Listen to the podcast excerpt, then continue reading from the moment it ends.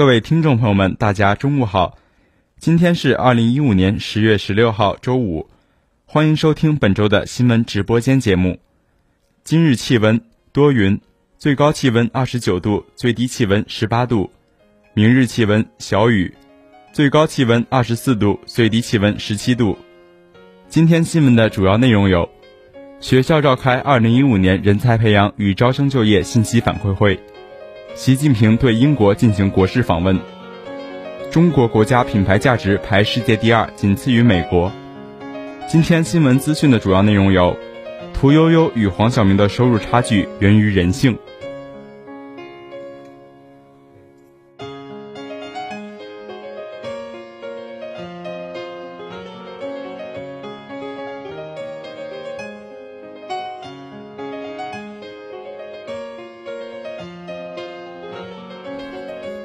下面播报校内新闻。学校召开二零一五年人才培养与招生就业信息反馈会。十月十日下午，学校在逸夫楼学术报告厅召开了二零一五年人才培养与招生就业信息反馈工作会。大会由校党委书记方海洋主持，校领导李英国、尤敏慧、林金钊、胡明秋出席会议。会上，招就处与研究生院分别对二零一五年本科及研究生的招生及就业状况进行了汇报。教务处对专业建设年前期形成的成果做了简要的汇报。校党委副书记尤敏慧、副校长林金钊、符明秋分别就分管的工作做了讲话，并针对下一步工作对各学院各职能部门都提出了殷切希望和工作要求。最后，校长李英国做讲话，他对学校本科及研究生招生就业工作予以了充分的肯定，对招生就业情况进行了分析。并提出了下一步的工作要求，并对教学工作谈了看法，并进行了布置和强调。李英国指出，人才培养工作与招生就业工作是一体化的，它涵盖了学校工作的方方面面。各学院要根据自身的特点采取措施，积极谋划，把人才培养作为本学院的工作主线，以生为本，为了学生的学习成长和未来发展，坚定不移地贯彻执行国家和学校的教育教学改革。与相关部门一同齐心协力，推进学校教学管共同发展，提高学校的办学能力和办学水平。方海洋书记做会议总结，他强调，本次会议的重点在于人才培养，核心是人才培养的质量。在高等教育竞争越来越激烈的形势下，我们要面对困难，抓住重点，扎实推进，抓住两头，齐头并进，既做好学生的教育管理，又做好老师的成长规划。对此，学院要肩负更多的任务，部门也要为学院服好务，大家共同努力，争取各项工作再上一个新的台阶。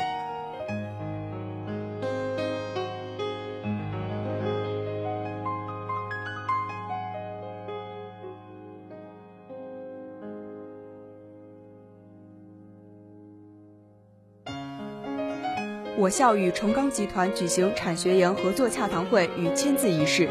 十月十日下午，副校长林金钊会见了崇高集团副总经理周红、崇高股份公司党委书记夏同一行，双方就信息化、物流、人才培养和继续教育等产学研合作进行洽谈，并签署了战略合作框架协议。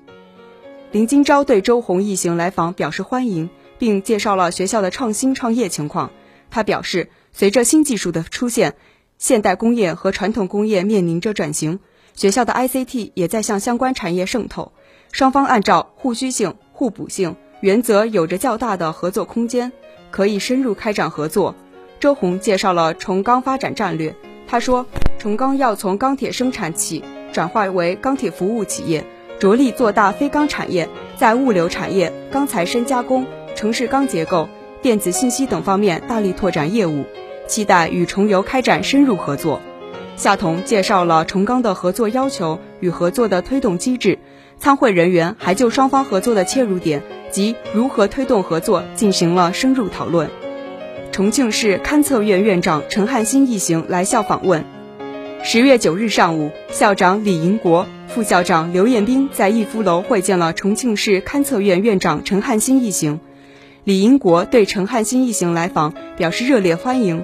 希望双方加强合作，实现共赢。随后，双方进行了基于协同创新、项目合作等领域的座谈交流。副校长刘彦兵参加座谈，陈汉新院长表达了双方科研合作的意向，向泽军副院长介绍了勘测院在智慧城市、互联网、云计算等领域的研究现状和具体需求，希望就相关领域的研究以及众创空间建设与我校进行深入合作。刘彦兵副校长回顾肯定了双方现有的科研成果。并就下一步的合作提出了建立协同创新平台、推进科技成果转化以及人员互聘交流的三大发展目标。双方表示将尽快组织协调研究团队进行对接，建立长效协同机制。重庆市勘测院隶属于重庆市规划局，拥有测绘地理信息甲级、工程勘察综合类甲级等十余项资质。率先引进了像素工厂遥感影像处理系统、低空无人机遥感系统等先进软硬件设施，设备水平处于行业领先地位。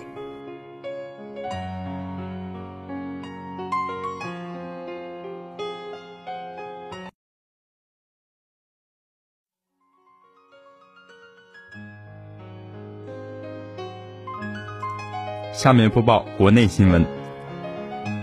推动全球治理体制更加公正、更加合理。中共中央政治局十月十二号下午就全球治理格局与全球治理体制进行第二十七次集体学习。中共中央总书记习近平在主持学习时强调，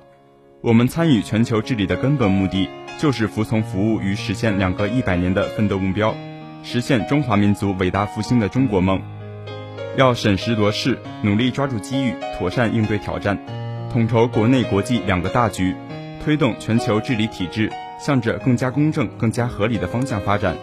为我国的发展和世界的和平创造更加有利的条件。习近平在主持学习时发表了讲话，他指出，国际社会普遍认为，全球治理体制变革正处在是的转折点上，全球治理体制的变革正处在历史的转折点上。国际力量对比发生深刻的变化，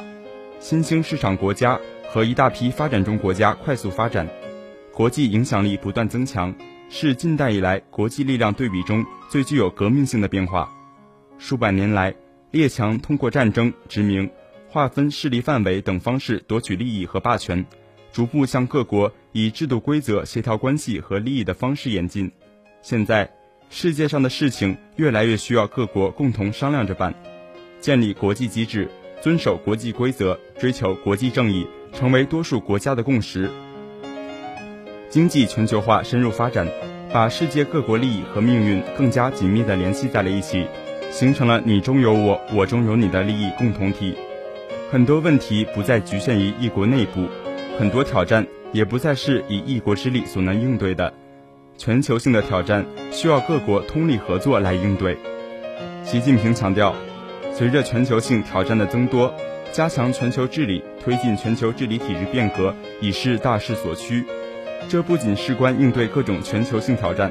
而且事关给国际秩序和国际体制定规则、定方向；不仅事关对发展制高点的争夺，而且事关各国在国际秩序和国际体系长远制度性安排中的地位和作用。我们提出“一带一路”的倡议。建立以合作共赢为核心的新型国际关系，坚持正确义利观，构建人类命运共同体等理念和举措，顺应时代潮流，符合各国利益，增加了我国同各国的利益汇合点。习近平指出，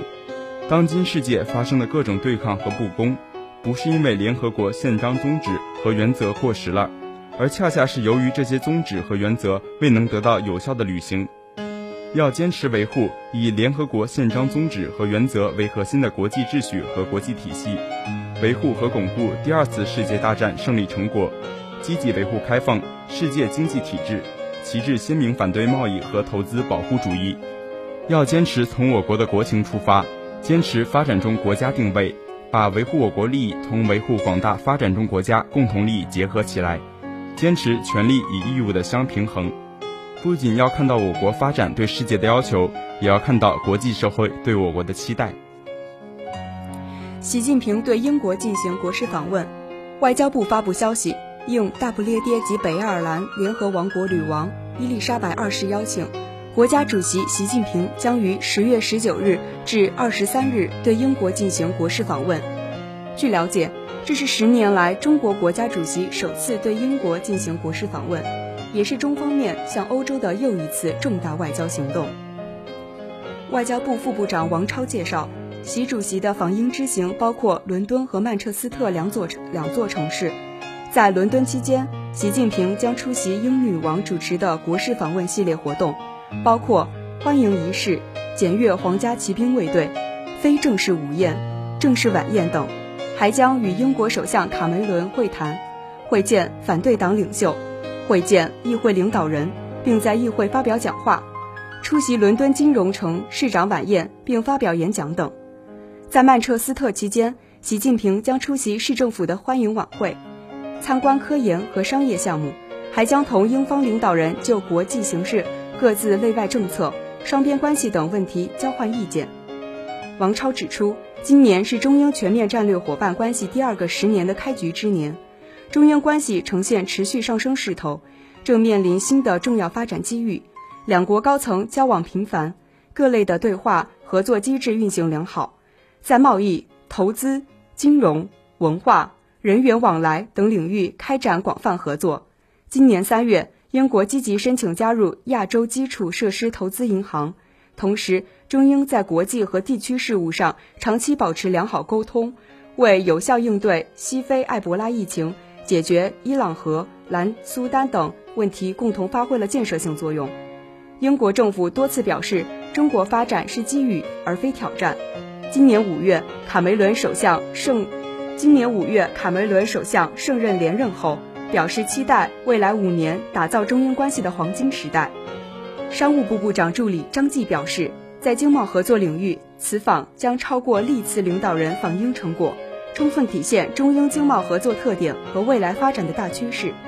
中国政府积极支持企业赴英投资。并以高铁、核电项目为切入点，推动双向合作的深入发展，加强地方间贸易和投资合作，同时充分利用中国在终端制造、资金方面等优势，英国在技术创新、管理经验、金融服务方面的优势，推动两国企业联手拓展第三方市场。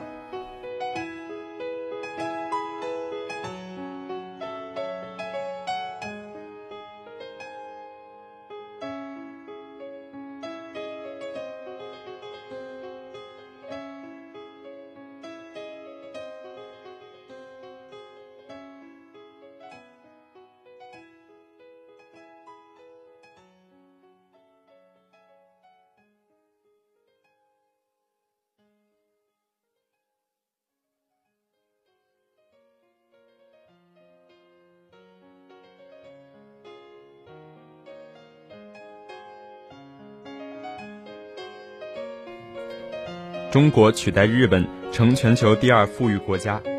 北京时间十月十三号下午，据路透社报道，投行瑞信周二发表的全球最新财富报告显示，中国取代日本成为全球第二富裕国家，仅次于美国，以中产阶级人数继中国为全球之冠，达一点零九亿名。报告指出，按当期币值计算，全球财富总值自二零一四年年中起至二零一五年年中。减少十二点四万亿美元至二百五十万亿美元，跌幅为百分之四点七。因美元对其他主要货币升值，抵消了股票和楼价走势的影响。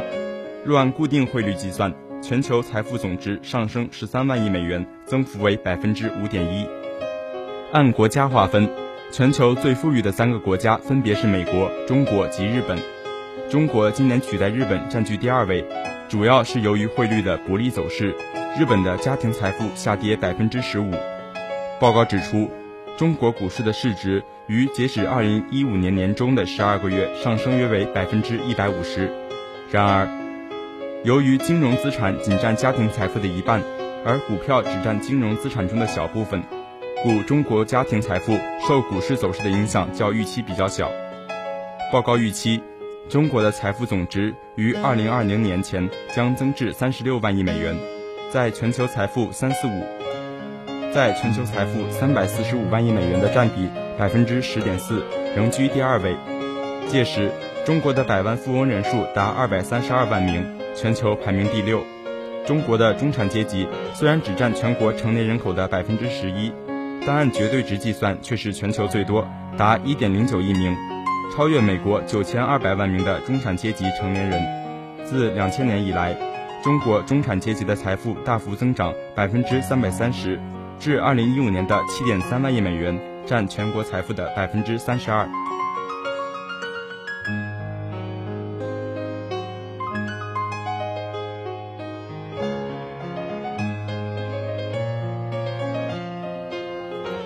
接下来播报国际新闻：安倍首相要求研究轻减税率或写入税制改革大纲。中新网十月十四日电，据日媒报道，日本首相安倍晋三十四日在官邸会见将出任自民党税制调查会长宫泽洋一，指示就二零一七年四月消费税增税时采用轻减税率开展研究。据宫泽透露。安倍表示，希望以采用某种形式的轻减税率为方向开展讨论，要避免给工商业者造成不必要的负担，思考可行的解决方法，内容交给专家研究，并要求与公明党充分磋商。宫泽对媒体表示，将尽早召开税制调查会的非正式干部会议，确定研究日程。日本官房长官菅义伟也在记者会上强调。为了能在二零一七年四月采用轻减税率，执政党之间将认真讨论。另一方面，自民党副总裁高村正彦当天在党总部对媒体表示，在二零一七年采用轻减税率是去年参院选举中执政党共同做出的承诺，以此为目标是理所应当的，必须在年底的执政党税制大纲中明确方向。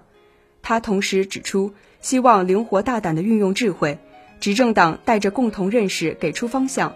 若非如此，有可能赶不上在二零一七年度落实。轻减税率是消费税税率上调至百分之十的减负措施。公民党考虑的方案是，使酒类以外的饮料食品不含在就不含在外就餐，报纸和出版物享受较低税率。中国国家品牌价值排世界第二，仅次于美国。俄媒称，国际著名品牌评估机构 Brown Finance 数据显示，中国在世界国家品牌价值排行榜中排名第二，仅次于美国。据俄罗斯卫星网十月十三号报道，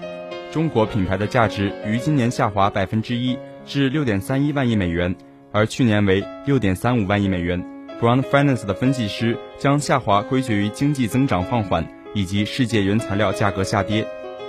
美国品牌价值已连续第二年排名第一，其价值为十九点七万亿美元，比去年增长百分之一。排名三至五位的分别是德国、英国、日本。前十名中，增长幅度最大的是印度，达到百分之三十二，以二点一四万亿美元，以二点一四万亿美元排名第七。俄罗斯品牌价值缩水百分之三十一，至八千一百亿美元。从去年的第十二名降至第十八名。